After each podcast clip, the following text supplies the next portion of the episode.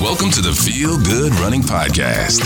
No matter what level runner you are, and whether you prefer road or trail running or both, you will find this podcast informative, motivating, inspiring, and entertaining. We have interesting guests, running related information, inspirational stories about real runners, and much more. Now, here's your host and a longtime runner himself, Jim Lynch. Mm-hmm. Well, hello, runners, mm-hmm. and welcome to the Feel Good Running Podcast. I'm your host, Jim Lynch. So happy you're here. This is episode number 81, and we're just about through July. Well, our guest for this episode is Julia Beckley from here in Denver, Colorado. Now, who is Julia Beckley? Well, you're going to find out in just a little bit, so hang in there. Hey, you know what? The summer has been really hot. So I hope your training's going well because we're very close to entering the fall race season. However, you know, last year and the year before, there was hardly any races out there. It seems like in Denver, there's a race every weekend, a 5K, maybe a 10K. And even this past weekend, if you remember 10 years ago in Denver, there was that theater shooting. Well, they put on a 5K race in honor of those that lost their lives at that theater in Aurora, Colorado. I mean, races everywhere that signify something for everybody. I was just involved with a race. It was a trail race, an endurance race for 12 hours. It was called Chase the Moon. And that was an all nighter. Now I didn't run it. I was working it the entire night and it was a lot of fun. So man, the running world is definitely back and I hope you're enjoying your entry into the running world if you're new and if you're already a seasoned runner, I'm sure you're glad that there's races back. So enjoy them and uh, I'm sure you're training for fall races. So hang in there. Hopefully we'll start seeing a little bit cooler temperatures around the country, but who knows? Now I got a couple announcements. One is one that I mention all the time in my podcast episodes and that if you could please do me a solid and share this podcast with your running friends and on your social media networks. It really helps the show to grow. And if you are hearing this through a Apple Podcast subscription, if you could leave a you know a star review, that would be great. Uh, five stars works for me, but you know you do what you want to do. And then stay tuned. I am taking a class right now, an online class regarding YouTube, and I plan to launch a YouTube channel in the next few months. So, yeah, you're probably going to see my mug at some point, and uh, it's going to be the Feel Good Running YouTube channel. So, we'll see what happens with that. I find YouTube very intriguing. So anyway, keep a lookout and thank you very much for your support of the Feel Good Running podcast. Well, runners, I subscribe to Runners World Online and receive email newsletters with some excellent articles and usually receive them about once a week. And I read one recently about calming your nerves before a race. Now, all of us runners are very familiar with that. You know, you get the pre race jitters before the race, and it can start as far back as a few weeks prior to your race, but you know it intensifies more and more, especially a day or two prior. Those jitters just wreak havoc on your nerves. Now, I've completed 101 full marathons and several halves, 10Ks and 5Ks. I can honestly say that I got the pre race jitters before each and every one of them. It doesn't go away. For me, it became a little bit more manageable, but the jitters are still there. And you know what it's like. Your stomach is upset. You have to go to the bathroom several times. You're wondering if you're going to be able to complete your race. Am I trained enough? Um, am I just here under the imposter syndrome? You know, like I don't deserve to be here, even though I did months and months and months of training. And you get to the start line and you're just all nervous until it starts and you get through that first half mile or maybe mile and those jitters just go away, at least for most of us. Now, Runner's World coach PJ connected with a Runner's World Plus member, Sierra Corvin of Farwell, Texas, who recently completed the Missoula Half Marathon and wanted to know how to manage her pre race jitters. The first question she asked Coach PJ was, How can I keep from working myself too hard during race week? And PJ answered her, Settle in. It's what I tell myself when I give too much attention to the voices that take me away from the performance mindset that I need going into a race. As you continue to count down to race day and navigate your work demands, take a walk and focus break once per hour throughout the workday to block out the noise and drown out the what ifs you may be obsessing over. You also want to stay focused on only the task at hand not on the entire day or week ahead of you. Be efficient so you avoid feeling overwhelmed with mounting to do list. The sooner you sap your stress before race day, the more comfortable you'll feel at the starting line. So next, Sierra asked, what can I do to stay relaxed on the eve of my race? Oh my gosh, the eve, that's the tough one. PJ responded, I really like to emphasize mobility, stretching, and yoga. You likely incorporated these items throughout your training and you want to continue doing that the night before. I do recommend that you back off a few points in intensity to avoid becoming too loose in your muscles. The goal is to keep maintaining a fluid range of motion. While doing these things, close your eyes as you move through movements and picture yourself beginning the race, cresting hills, turning on your version of fast, and proudly crossing the finish line. But don't just visualize the good stuff. You should also picture yourself at the moment when a race gets tough, struggling to push past the halfway point and making that final turn towards the finish while your tank is almost empty. Your nerves will be more at ease if you've already gone through those moments in your head. Remember what you sacrificed to get to the starting line of the race. As you prepare to go to bed and as you get positioned in the race corral, play the highlight reel in your head of positive moments you experienced throughout your training. New friends, new experiences, more profound relationships, new shoes and gear, and more. Allow those great memories to keep you calm and lift you up. And finally, Sierra asked, how should I approach the morning of my big race? Well, PJ responded, while there's little you can do from a physical standpoint to positively contribute to your race day at this stage, after all, your training is already done. There are ways you can still harm your performance, such as practicing negative self talk. Remember that in training, you've already covered large portions of the same distance ahead of you. For a half marathon, you've logged more than 10 miles a number of times. While running 13.1 or whatever your race distance all at once may be new to you, your weeks of training have prepared you to cover the entire distance. Don't worry. We runners often have to remind ourselves and try our best to believe it in real time that we are ready. You've got this. Now, one comment that I'd like to interject here is that I personally know a few people that have sabotaged their race by mentally just crushing themselves. They got too worried, too wrapped up mentally, and their race implodes. Don't go there. Just go out and enjoy it. You did the training. You have everything prepared when you come up to the start line. So once it starts, the jitters go away. So just enjoy your race. That's all you got to do. Cool? Yeah, cool. I put a link to this Runner's World newsletter in the show notes for this episode at feelgoodrunning.com. You may be able to view the article, but it might require a subscription. Not sure. I get no financial benefit if you subscribe, but it's nice to receive these emails and keep up with everything running. All right. Julia Beckley. Hmm. Most of us runners put on our running shoes, head out the door, and go for a run. Not Julia Beckley from here in Denver.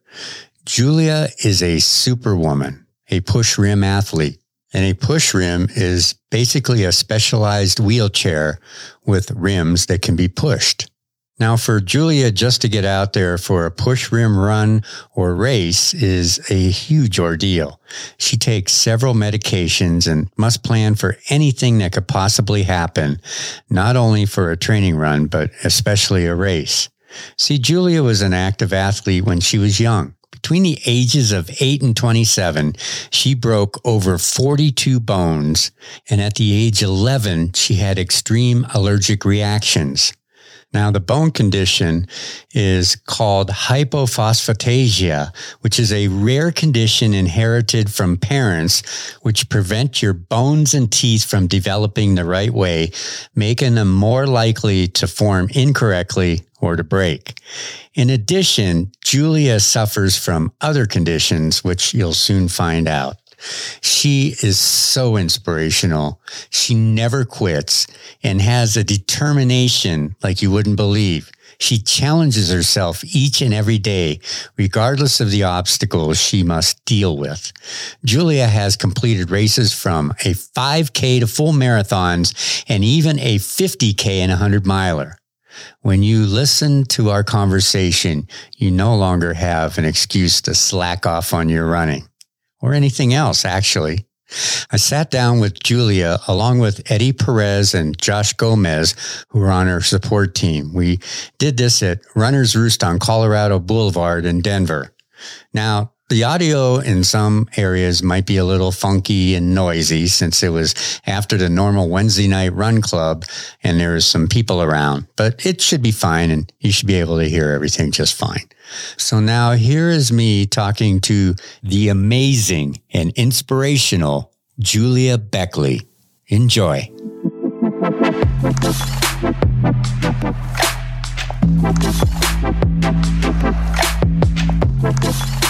We're at your home court, right here at Runner's Roost. Yeah. I don't know if it's my home court. What would your home court be? Probably Wash Park. Wash Park? Okay. On Monday nights, right? Yep, Monday night, 6 p.m. Yeah. in front of the rec center. Cool. What's- Some people don't choose to support athletes with disabilities and never show up, but not naming any names today. Ah. All right, we're starting off like that already, huh? Yeah, I don't know those people, whoever they are. No idea. I have no idea. who I mean, they are. obviously, Josh and Eddie, like, we really do it for your Eddie, though. It's all for Eddie. all for Eddie. Yep, it says make a wish. Yeah, we gotta support the hair. There you go. Stop.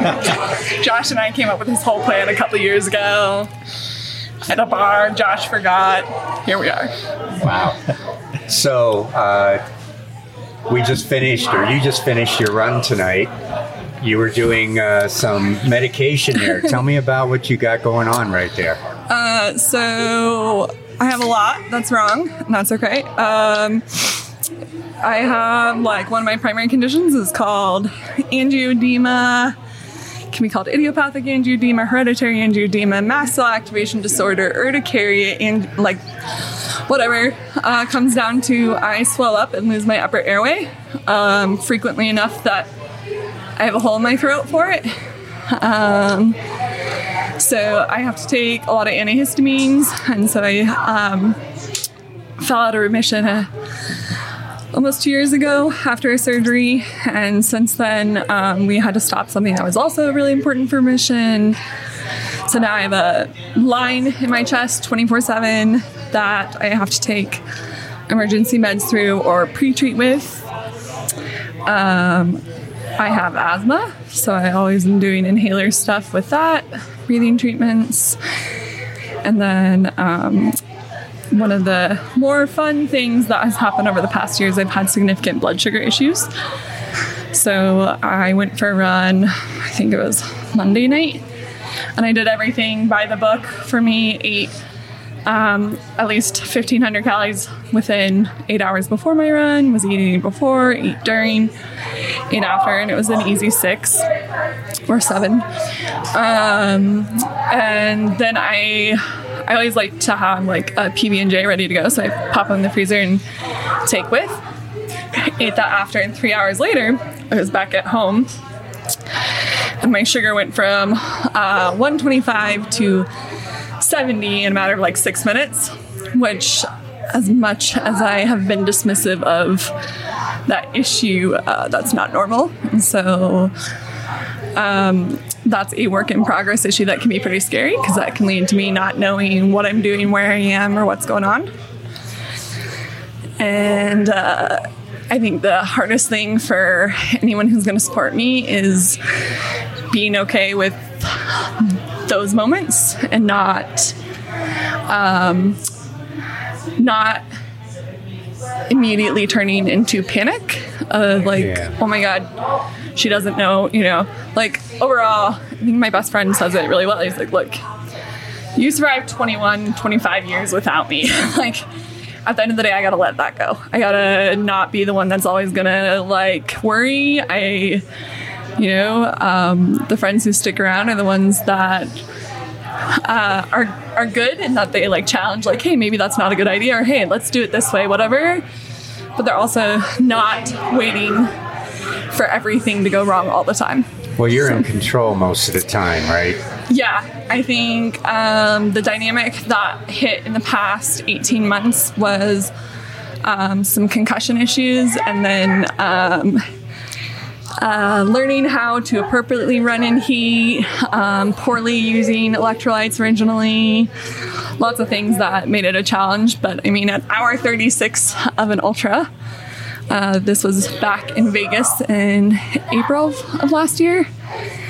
Um, I don't know many people who are super going to be okay, but I think, uh, as another friend says, me losing my ability to communicate what I need or articulate or give information is crisis. Like, um, so if I'm starting to hallucinate, that's very different than if Courtney Dauwalter's hallucinating. Right, right. Um, and so that's there's been a lot of work in progress, and I'm not good at it all. I still end up sick. I still end up crashing, and we're working on it. So Well, let's get back in. Let's go back into your life. But first, I just want to let everybody know we're at Runner's Roost on Colorado Boulevard in Denver, and we're here with uh, Julie, which I introduced you before we even started this, and uh, Eddie Perez and Josh Gomez.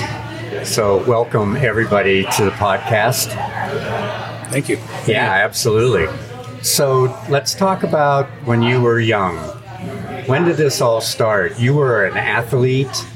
You were tennis, big time tennis. Your great uncle got you into it, which I know that you really respect based on what I've read about you. And um, and then you were doing some swimming too, but that that kind of didn't work out very well. But let tell me how this all came about to where you uh, you started having your conditions here.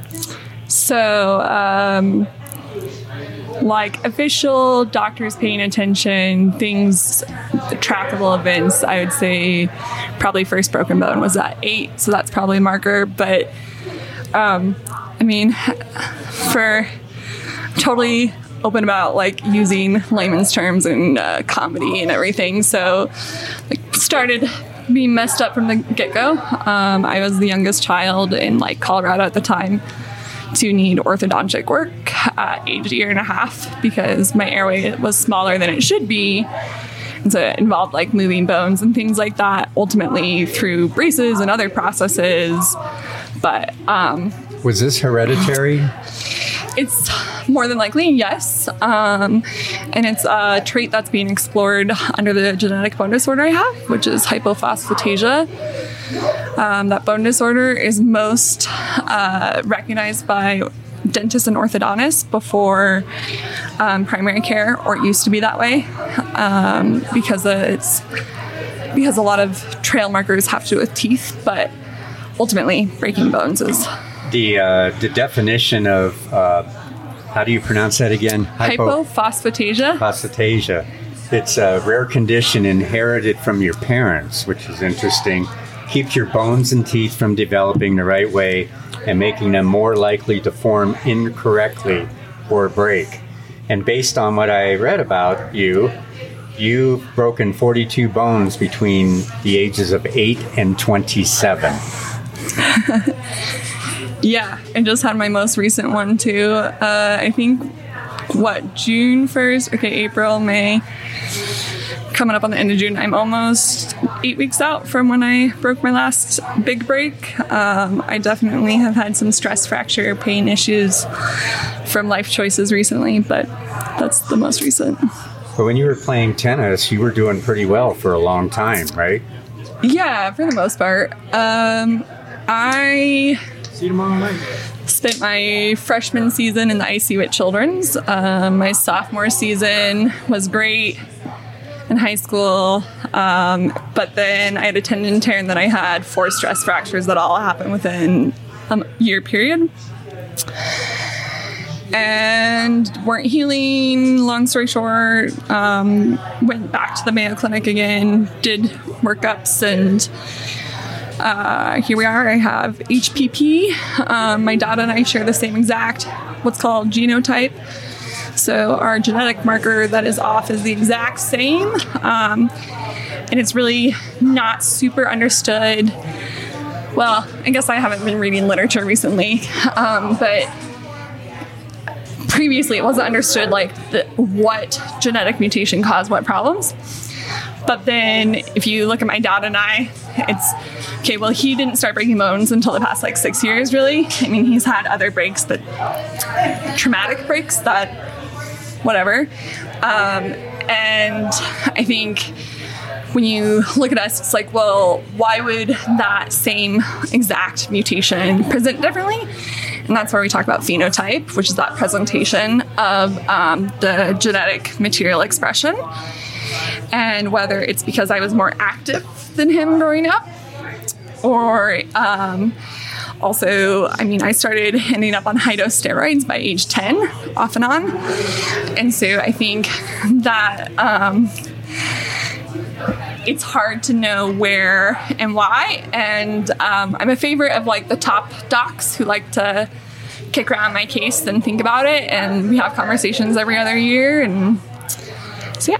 So, help me understand. So, breaking bones is one thing, but what about stress fractures? Is that a whole different area too? Um, so it's under the same disease, and it's the result. Um, stress fractures are probably the most easiest thing to happen for breaking bones wise for me, um, and that's because the bones are softer. It's the other condition called OI or osteogenesis imperfecta, brittle bone disease, is a little bit different, but overall they are sister diseases in many ways. Of I break easily, um, and sometimes it's like super obvious I have a break. Other times it's oh you've had a broken bone for six weeks now.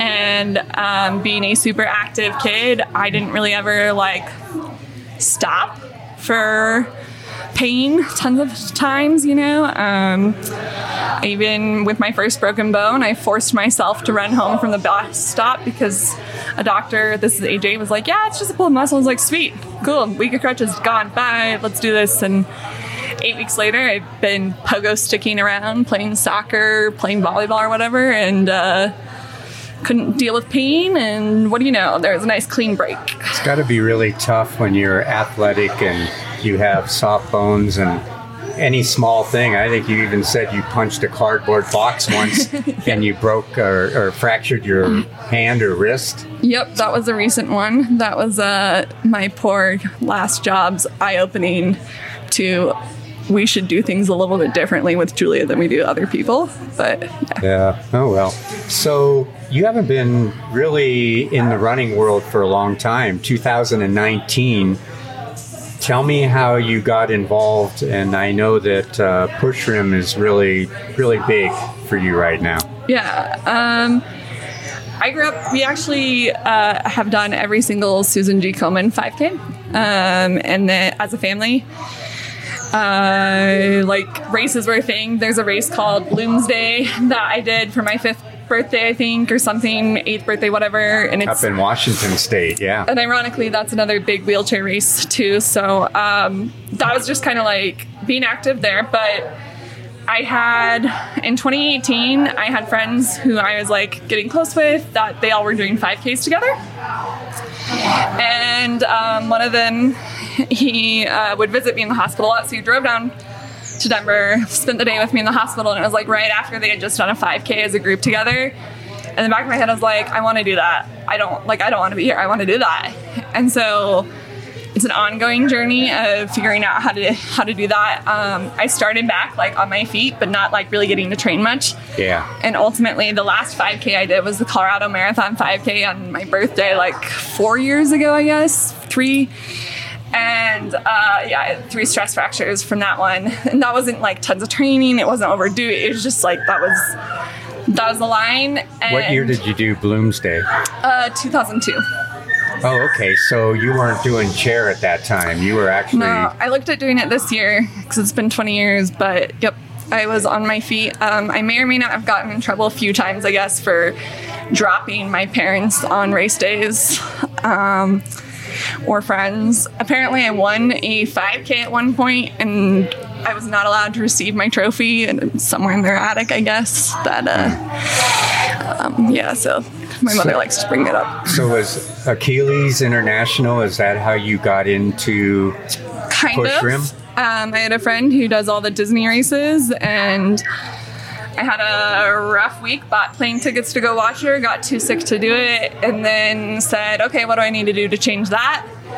And here we are, three years later. I worked my tush off to be okay to do races, and Achilles though was my big game changer. I did my first 15k with them, and we went out for lunch after, and I was talking to Amelia and Dan and was like, "Can I do a half marathon totally untrained with only having done a 15k in two weeks?" And they're like, "Yeah, absolutely, go for it." And um, I did, and it's been my home spot. It's been probably the most important part of my world. Achilles International. Yeah, the and Colorado you, chapter. on Monday night, you run from Wash Park here in Denver. Yep. They have three chapters in Colorado: Boulder, Denver, and Pikes Peak. Mm-hmm. Um, so when you started, you had to borrow a chair from Craig's Hospital because Yeah. there was only two chairs that you could borrow in the state of Colorado at that time, right? Mm-hmm. Yeah, uh, I'm actually in one of their borrowed chairs right now uh, because I got hit by a car April 1st, and my chair is still not fixed. So. Tell me about the car. I, I wanted to get that at towards the end of the end of the podcast, but why don't you tell me about how that happened? Were you involved with that? No, I was- I was okay. there You didn't hit her, did you? No, I, I heard about it during the race, but that's about it. concerned. I'd be like, oh man. Uh, so I was uh, doing a five-hour training run at Wash Park. I did, I think, three before Achilles, an hour with Achilles. I was gonna do an hour after, and I was in Julia true form, stressing the f out over an upcoming race. I was gonna head out to Tennessee to do pistol.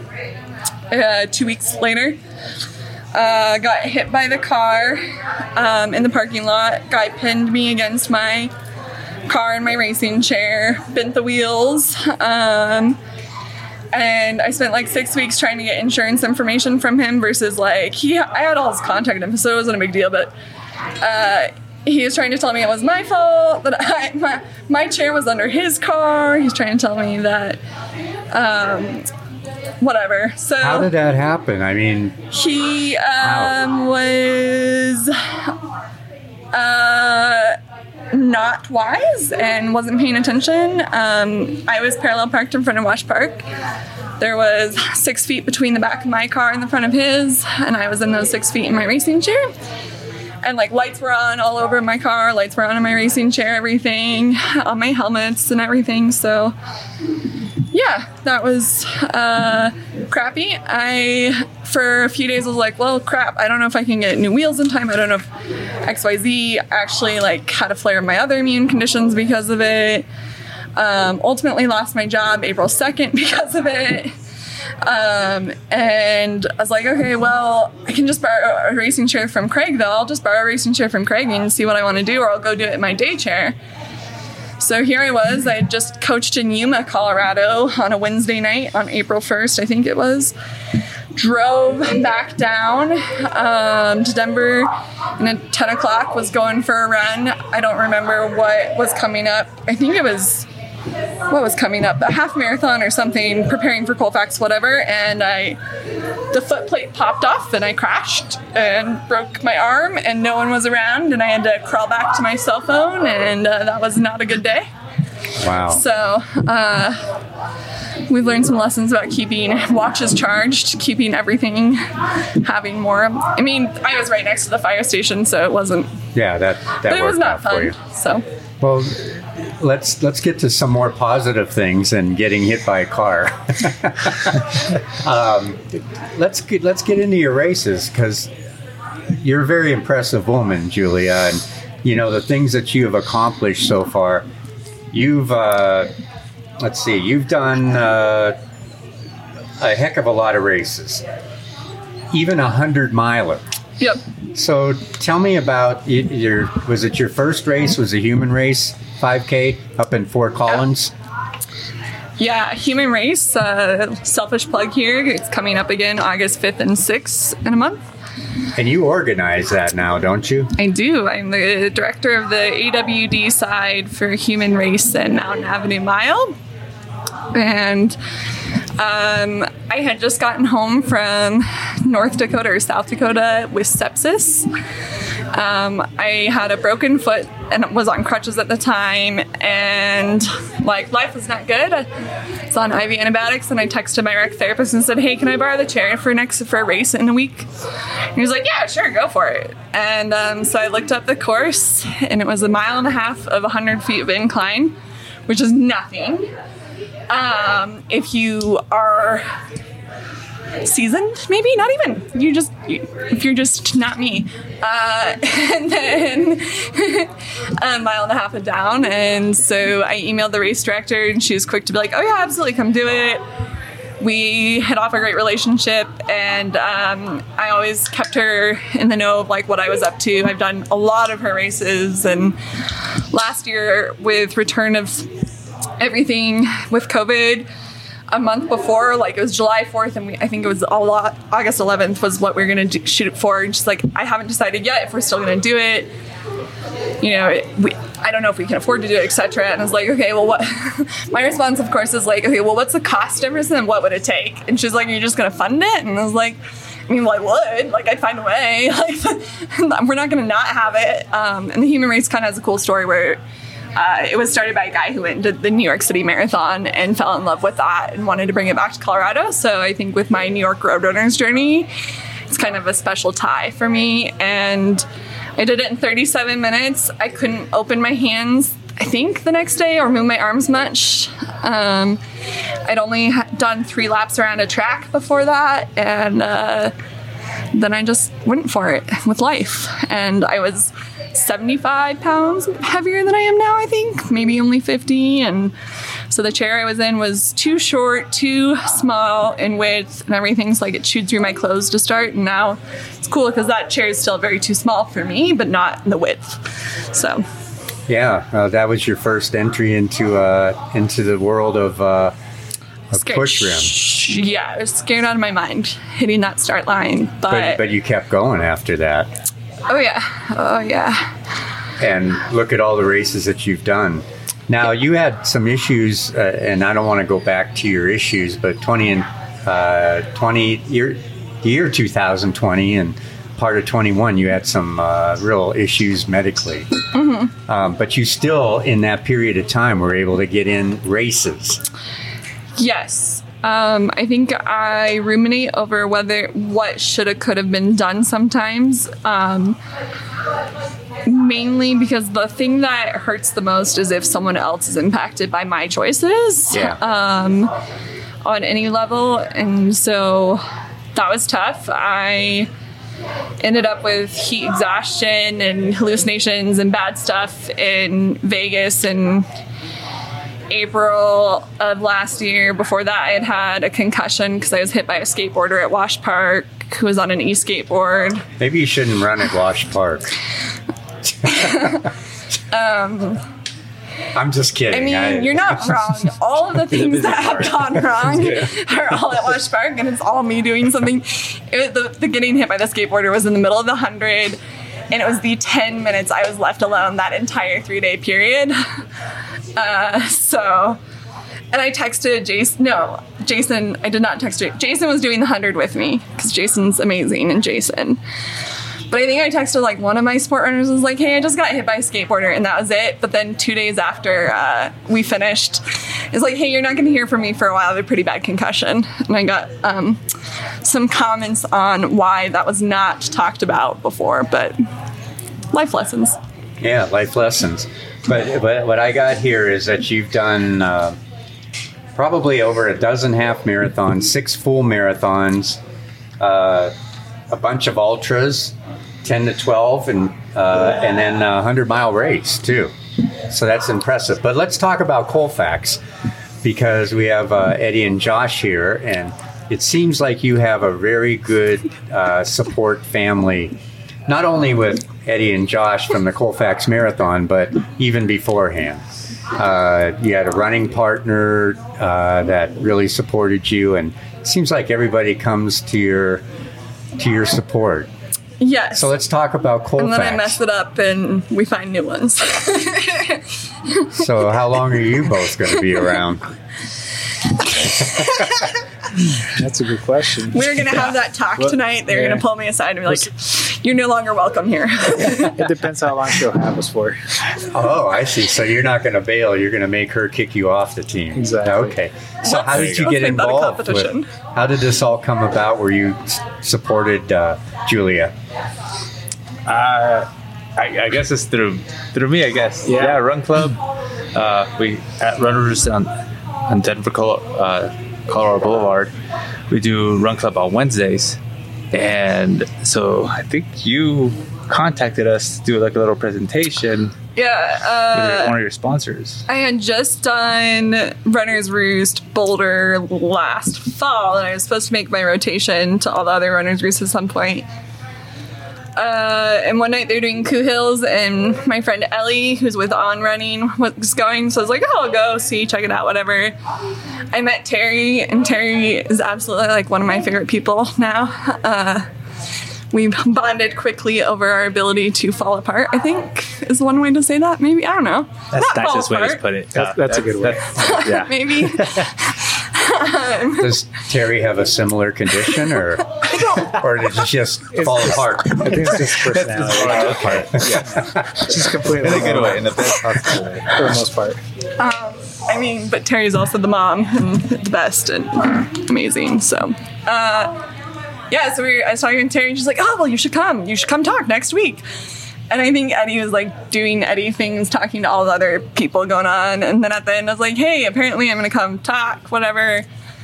Um, I think that was the worst runner's roost talk I've ever done, but that's okay.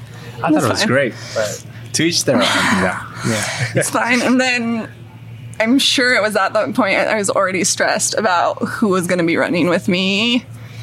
Because I think that, that was after I had broken my arm. So uh, I had a sport runner, his name's Dan, that is an incredible runner and um, been a part of the journey. And he, like, is probably one of the more likely people who can average um, my paces. And it's not that, like, my overall pace is bad at all, it's the four to five minute miles that pop up um, during different parts. And it's like, if you can keep me within a mile of you, you're good. Two miles, whatever. Um, and I think the biggest thing that Dan had going for me was he had seen me crash at my absolute worst physically on some run nights and other things and has just kind of like been around for a lot of it so he can look and, Crash medically. Okay, and uh, so you got me worried because of all the Wash Park stuff. I think everyone's gonna be worried after tonight. but like we did a, a half marathon 10 days after I broke my arm. Um, and I just gotten back from the hospital and I hadn't been able to eat for like four days. So lots of things were not great about that. Uh, but we're at the start line and he looks at me and I'd already driven Jason Romero to the park and Jason was like, you, you just don't sound super awesome. Are you doing okay? And I was like, yeah, yeah, yeah. Uh, and I had told Dan this might be a one arm push. I don't know how this is gonna go, whatever. But we're at the start line. He looks at me and he's like, "How you feeling?" And I was like, "I'm fine." and he's like, "Really? Because you look like shit." Ah. And so, um, having people who um, can help me see when things are detrimental or not, or at least, I don't know, whatever capacity. Uh, so, I was very, very concerned after that rest, run, though, a couple races later, that he wasn't going to be able to do it. And so, I'd started.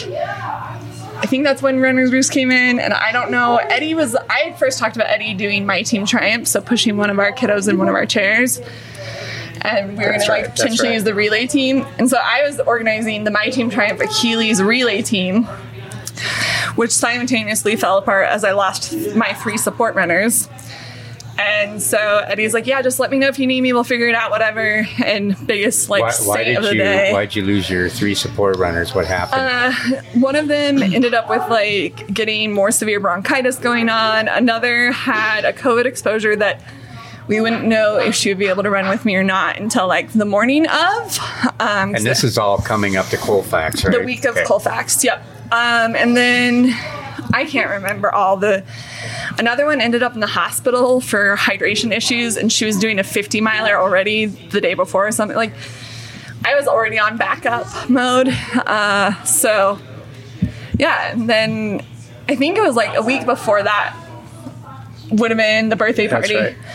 And so Terry and I are back to back birthdays. So we did birthday party things, and um, Josh and uh, Eddie and Terry got the uh, Julia medical experience uh, crash course that night. And what is It is was a good the test. what is, what is that? What is the crash course on that you learned? Oh man. Ah. Yeah, yeah, yeah, I can take over in that. So, I guess to put it simply, it would be understanding the levels of sugar as far as what's too much, too little, and then understanding and working with Julia as far as what she needs, whether it's insulin or, again, sugar or anything else. I mean, it was a long story, but we got to understand what her needs were and, in a way, be patient for her to communicate with us because she would go in now and she did a phenomenal job as far as letting us know what she needed and when when we weren't enough and to call for additional help. So Was it? Uh, did you have to stop during the race a little bit to? to No, this was this was about a week, week and a half before Oh, I the see, race. okay. So this is, I think this is for me. It was my second interaction with her, and honestly, it's been one of the best ones for me, just because I've come from a medical field Mm-hmm. previ- previous to what I do now. So I I thoroughly enjoyed it, and it was it was just an eye opener of what could happen to somebody who you've, who you've never met before and that has medical that needs medical assistance on and off. How about yourself? Yeah, well, for me, I met her maybe one more time, more than Josh. But uh, no, that moment, it was one of those where coming from an as an educator, a teacher, with the students, not knowing the conditions for certain students, being ready for whatever might happen, um, seeing that situation is kind of like more stay relaxed, stay calm, and knowing what we can do. So definitely CPR, um, first aid, that came in handy because we weren't sure what was happening, but luckily Julia was on top of it as well. So it was like a, a team effort with Terry, Josh, myself, and just figuring out what we could do to help her without freaking her out. Yeah. I think I don't know. You could tell me, Julia, if you were freaking out, not knowing us that well. It'd be like, I don't know what the, if they know what they're gonna do, but I felt like we were on top of it. If anything, we were kind of was having fun, joking around, just to kind of not stress out too much. So- in the mood. Eddie, Josh, and Terry came in a way that um, I don't see with everyone who comes into my world. For what? How, Uh, how's- in the how's medical the side? difference? Oh, okay, got it. So I'm about to fly out to Georgia to spend a week with my best friends who there was a point at which every Thursday night after church stuff we were going to the hospital and it sucked. Um, and they were there for some really, really shitty moments uh, and like hard stuff. And, um, but also like that's some of our best memories and times and jokes of like, yeah, it sucked. We like, okay, move on. Next week we go have dinner and drinks. But like, anytime someone experiences like a Julia moment of, oh crap, this is scary, you might end up in the hospital or you do end up in the hospital or whatever, I think my biggest fear is that I'm too much um, and I'm not handling myself appropriately and well enough to uh, not impact others. Um, and to not cause additional trauma and to not like abuse relationship of like um being like well you'll just take care of everything no like i have to have my shit together like you're there for if something goes wrong but like this is my responsibility this Well, is you know me. your limits, right? Uh, Well, you know them, but I if you think, follow like- them, that's a different story. Yeah, it's- We're working the challenge becomes if I think the best way that I can describe this is a lot of um, asthmatics are familiar with uh, green, yellow, and red zones. So you do this little short breathing test to decide like what zone you're in. So I have that going on for four different conditions. And then I have that going on and it's impacted by other environmental things. So high heat for me can be an issue over time, or it can be an issue like if I haven't been exposing myself to heat enough, or it could be whatever XYZ thing is throwing those thresholds off. And then all of a sudden you go from like, yeah, we're technically in the yellow zone with this thing and yellow zone with this thing, but because those are together, we're now in trouble. And I think like I'm constantly pushing myself in ways of like, I'll just figure it out. Like I'm very, very used to living the I'll get through it, I'll figure it out, it's okay mode.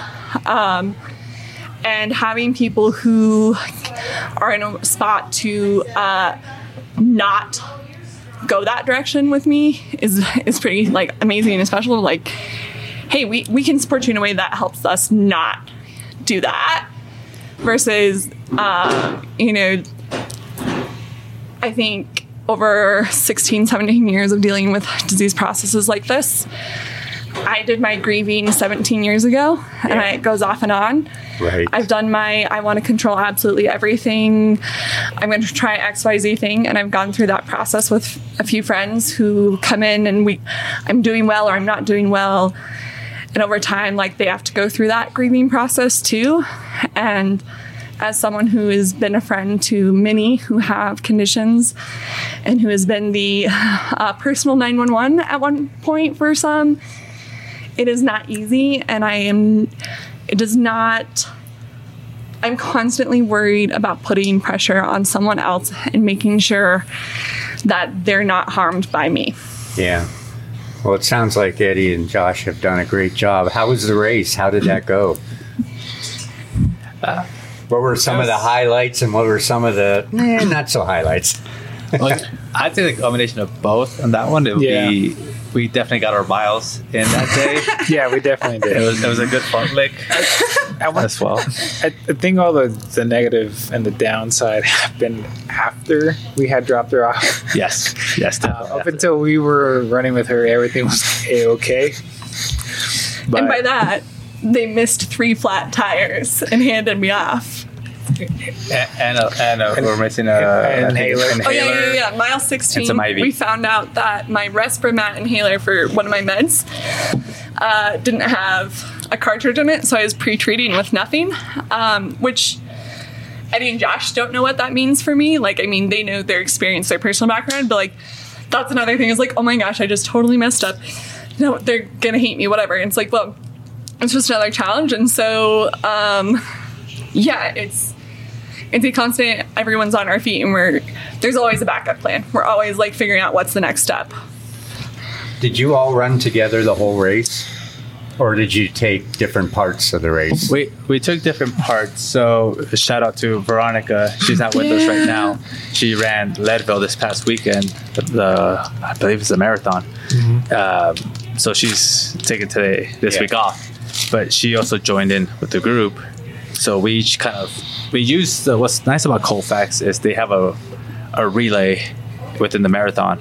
So we use their uh, there are sections where they do the baton passing Right. to kind of break down the marathon, and we'll have places where we can each meet at those spots. So in case someone cannot make it, we can continue on, or if they're there, we can kind of quote unquote pass the baton, which will be Julia's the, the baton, Right. and we'll just carry on. And that way, we still be around for support in case there's anything else that she needs. That way, if she needs ice, uh, I think Coke, uh, Coca Cola, or anything extra, we can uh, at least have it at the next checkpoint.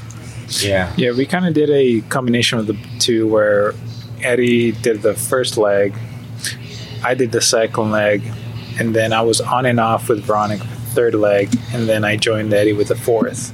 So it was a little bit of both. And we, like Eddie mentioned, it was a combination of acquiring what Julia needed as we went on. And it just worked out really well up until the point where me and Eddie dropped her off uh, at mile 20.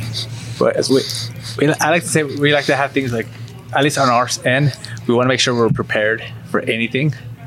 And so as soon as we passed again, passed the baton, uh, and that was at the last 10K to go, which was by Mile High Stadium, uh, we kind of left Julie off and we're like, okay, it's off our hands. We're good. I think I've completed maybe 14 miles so far, and Josh maybe I- about 17 Yeah, I ran. uh, in total. I think Josh was not supposed to run. so my so with with me it was I was kind of coming off some some shin splints. So I told Eddie prior to the event that I I wanted the shortest leg, and I ended up running. Well, the shortest I leg is did give about the shortest leg, Yeah, he by the way. He technically did give me the shortest leg, at, with- which was a four mile leg. I ended up running 19 total for the day, but I'm glad that I did. Um, it was unexpected. It was it was a good situation. We everything worked out well. My shins didn't hurt. Julie got to our point safely, and it was just I, I got basically an entire week's worth of miles in one day. And you felt good about what you did that Oh, day. absolutely. I mean, I've It was I've- fun. It was it, good. it was yeah. great. It was it was honestly she was having a good time. I'm a very sarcastic person, so I I, I, I kept her laughing. It was one of my jobs for myself was keeping her in high spirits and good spirits, and I kept her laughing. I kept her, at least I think that I kept her in a good mood up until that point. Um, I basically what I what I wanted to do was what what I would want something to, what, what I would would want someone to do for me if I was in a situation where I didn't feel as good as I would want to. That's admirable of both of you to do that. Now, uh, also, what happened after your last what your last 10k? So, my memory is my Did they just leave but, you uh, off and oh, say, "Hey, you're on your own. Have a good time. Hope you get to the like- finish I line." actually was thinking my that in my head- head. I'm like, all right, see ya. All right, it's off. My, it's our hands. We're done. In my head, I was like, oh, they're going to go to work. I'll see them at Runner's Roost later. I'll bring by like mimosas or whatever. Uh, they stayed. Uh, but uh, I think it was mile 16. I looked at Josh or someone and I was like, oh shit, we don't have an inhaler.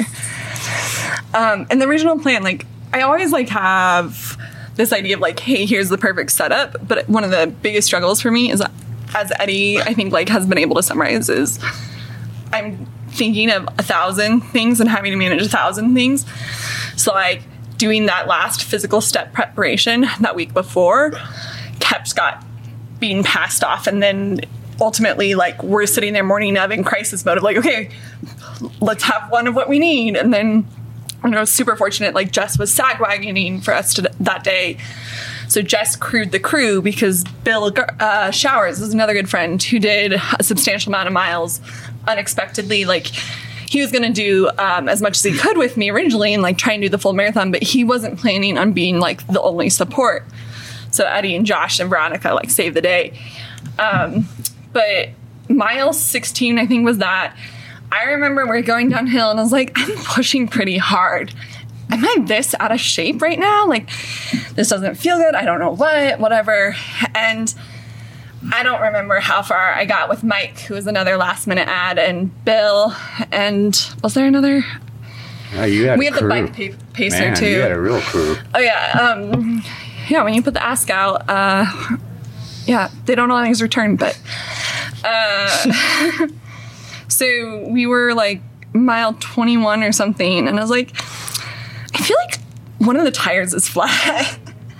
and we pull off to the side, not after a Denver police officers chewed me out for stopping in the middle. Fair. Uh, we pull off to the side though, and what do you know? All three, all three tires were flat. Uh, I don't know that like they were super super low. The front one is kind of a pain in the butt if it's flat because it's a tubular, but it's something that you can still push on. It's not really a big deal. And I've done that before. I've pushed. I mean, I did. I finished the Taco Bell 50k on two flats on the rears, but it does make it harder. We got the tires pumped up, and I got it, and I was like, "There's something real wrong." Whatever. So Jess hopped in the, her car and brought me my day chair. So we finished with my day chair, and uh, that was not the plan. And it, but we finished, and I had to ask for help in ways that I don't like to ask for help. Like I don't like it when someone else pushes me. Like I hate Yeah. that. I hear you. I have on many occasions told support running friends, absolutely not only a XYZ person would ask me that, but uh, I think I've been really, really humbled since breaking my arm of like, if I want to do things and I want to still show up and I, I want it to still matter, I have to also um, be willing to recognize that I can benefit from that support. Um, Yeah. and it's non-traditional. Like that's non-traditional completely. Did you all meet up at the finish line area or? So the the biggest other scare that got us kind of freaking out was uh, thanks to Jess staying in communication with what we needed. We were we were all sharing uh, Julia's location through her phone. We did not know her phone was died. Her, her phone died.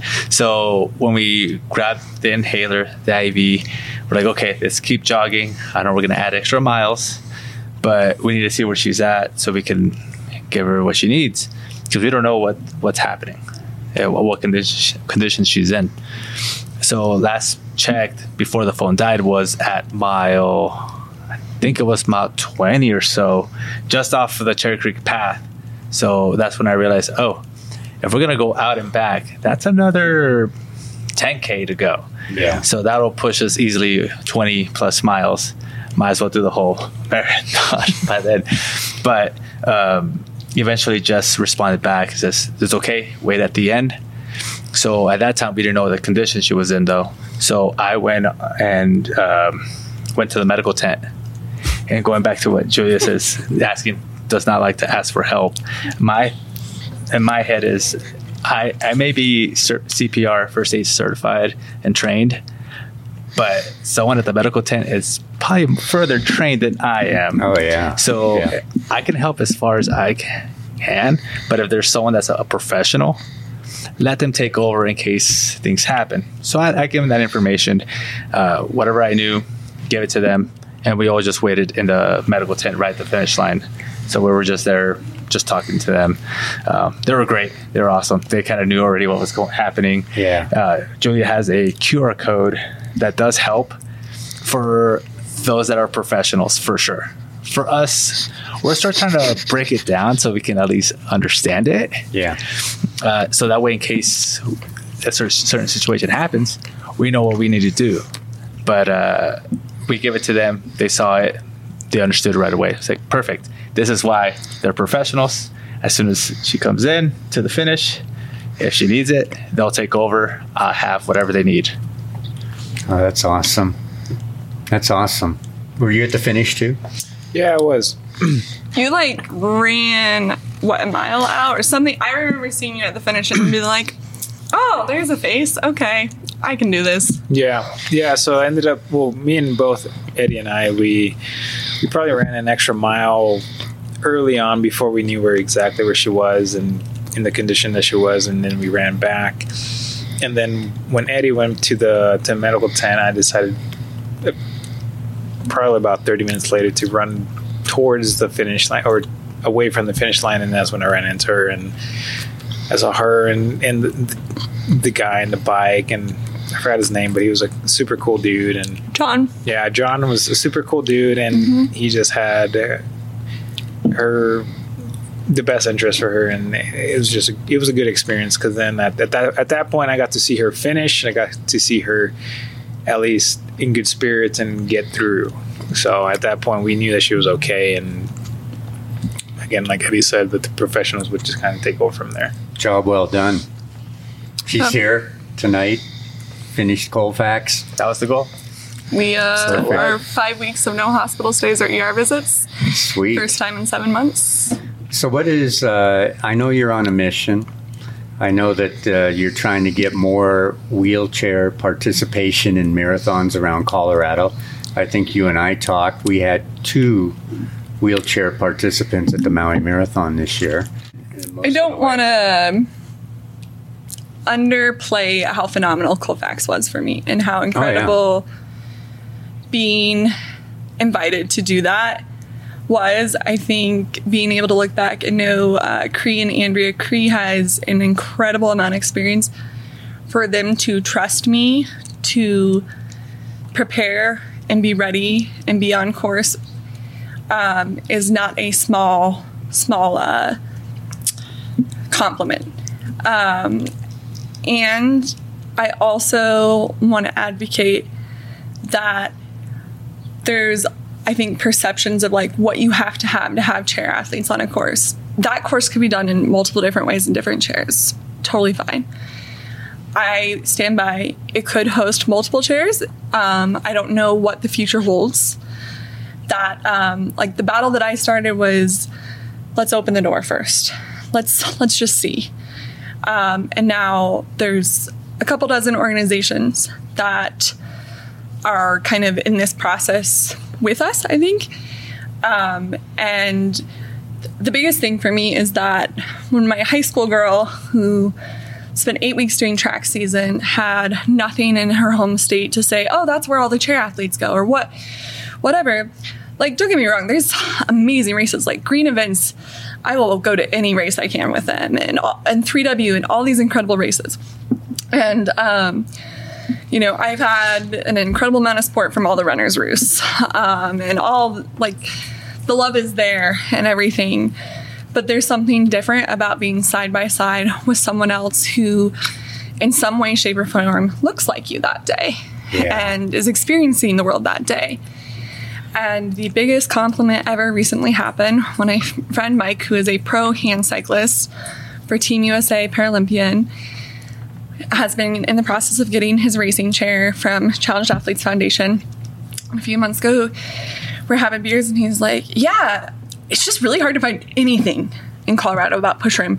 Like, I only know th- anything because I have friends who, you know, through my own life stuff." And I was like, "Yeah," and he's like, "But there's this one race in Fort Collins." And that's the race that last year in August we co directed the first wheelchair wave in northern Colorado for.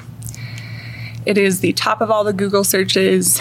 And for someone to see a resource that, like, we started with just showing up, like, that's what matters.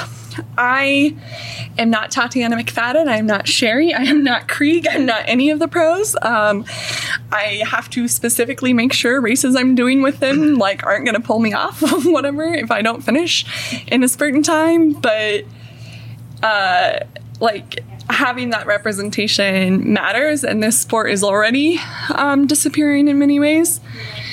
And um, I think that I happen to be in the right place, right time, and have a big mouth, and Yeah. have t- determination and tenacity in ways that and resolve that maybe others just aren't interested in, or maybe they haven't seen it happen.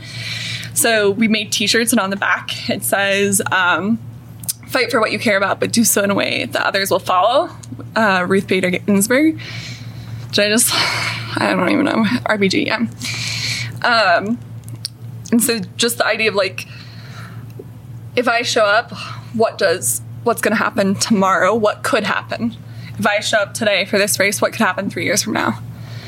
Um, I foresee that the Mountain Avenue Mile will become a world championship level race for wheelchair athletes. I don't know what the future exactly will look like for that. I foresee many things that like are happening. Um, I'm not the only one interested in this, and like I said, I have a, I have a mouth and I have uh, 110,000 miles on a four year old car. Well, you also said that uh, you're not going away. you're going to be in in people's faces, which is good. So good for you. Um, how can people find out more information about this? So, um, this summer in July, we're going to have Junior Nationals, which is a big deal. It happens in the same city for two years at a time. It'll be the last time for a while in Denver. You can go to Move United's website and register to volunteer. You can come out and watch. If you have kiddos who have varying abilities of all kind, it could be visual impairment, it could be ambulatory, all those things. Um, come out. There's going to be a lot of clinics. It's not just track and field; it's a ton of sports. Um, and then on the other side of things, uh, if you have a race that you're like, hey, we we have had chairs do it, or we want to have chairs do it. Like we kind of have a running tally now of I think five marathons that are um, yeses: Longview, Windsor, maybe the Springs, Steamboat, and Aspen, and Colorado Marathon. I think, but Nice. um, yeah, if you, you know, Achilles is a great place to come start to. Come run with us, 6 p.m. Wash Park. It'll change your life and you'll never look back. And that's not just for wheelchair athletes. That's for No, I was the minority athletes and, still am the minority every Yeah. for the most part. We have Right. three total chair athletes that come out.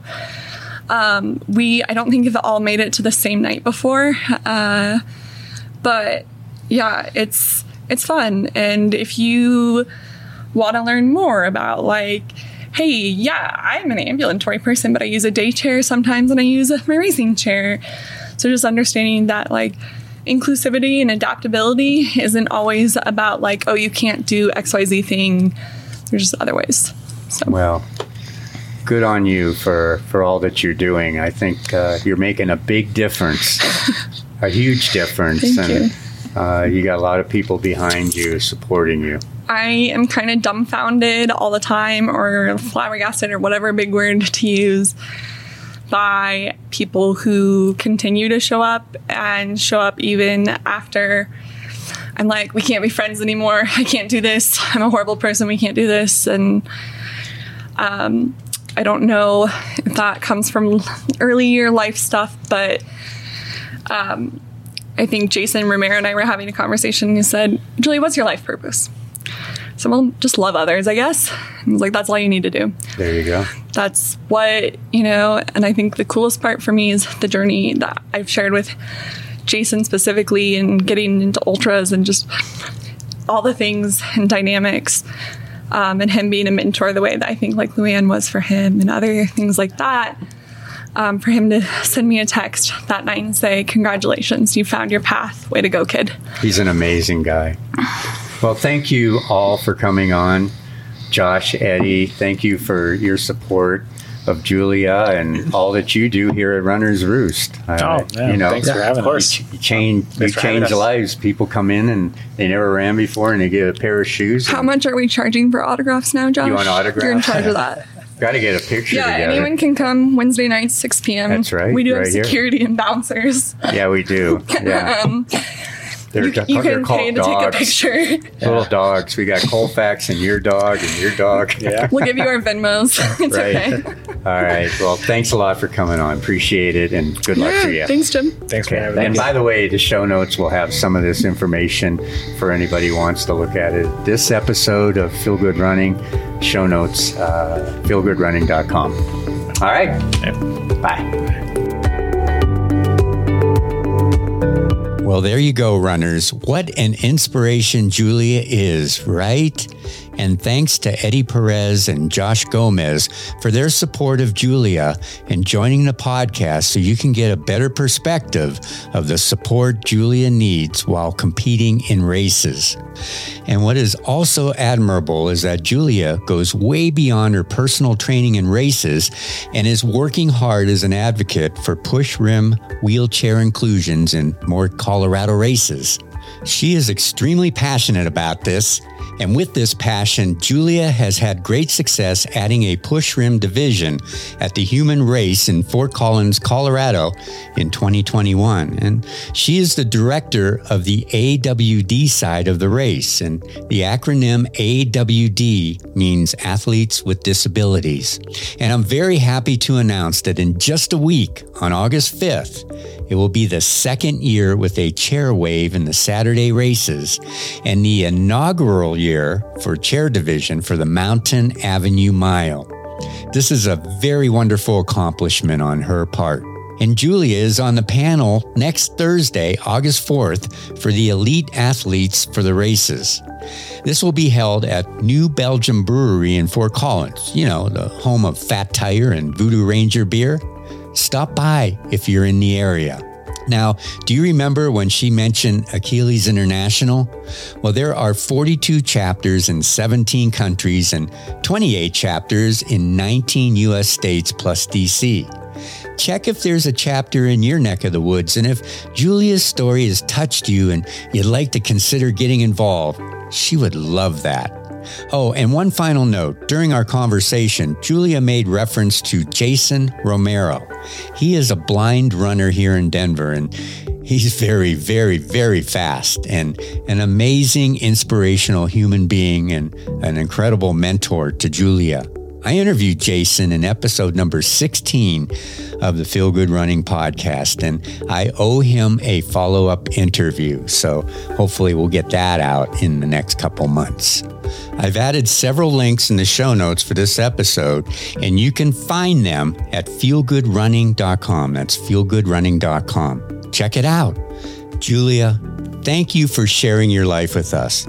You are a rock star and an inspiration to us all. Definitely keep rocking it. All right, runners, you know what time it is. Yes, it's time for our inspirational quote for this episode. And I have no idea who came up with this quote, but knowing Julia for the short time that I have, I must believe that this is a quote that Julia would take to heart, and she most likely said this to somebody at some point. It goes like this Know me for my abilities, not my disability. Think about that, and let me repeat it. Know me for my abilities, not my disability. This quote fits for many, many people and not just athletes. So when you come across someone that may have a disability, don't focus on that. Focus on their abilities. Let them know how great their abilities are. And that will empower that person to become even more amazing. Well, runners, that is it for this episode. And again, if you enjoy the Feel Good Running podcast, please consider sharing it with your running friends and on your social media platforms. I would be so appreciative.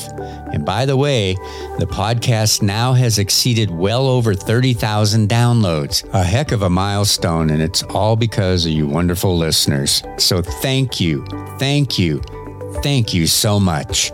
Well, good luck with your training, your races, staying cool on these hot days. And you know what? Just get out there and keep on running.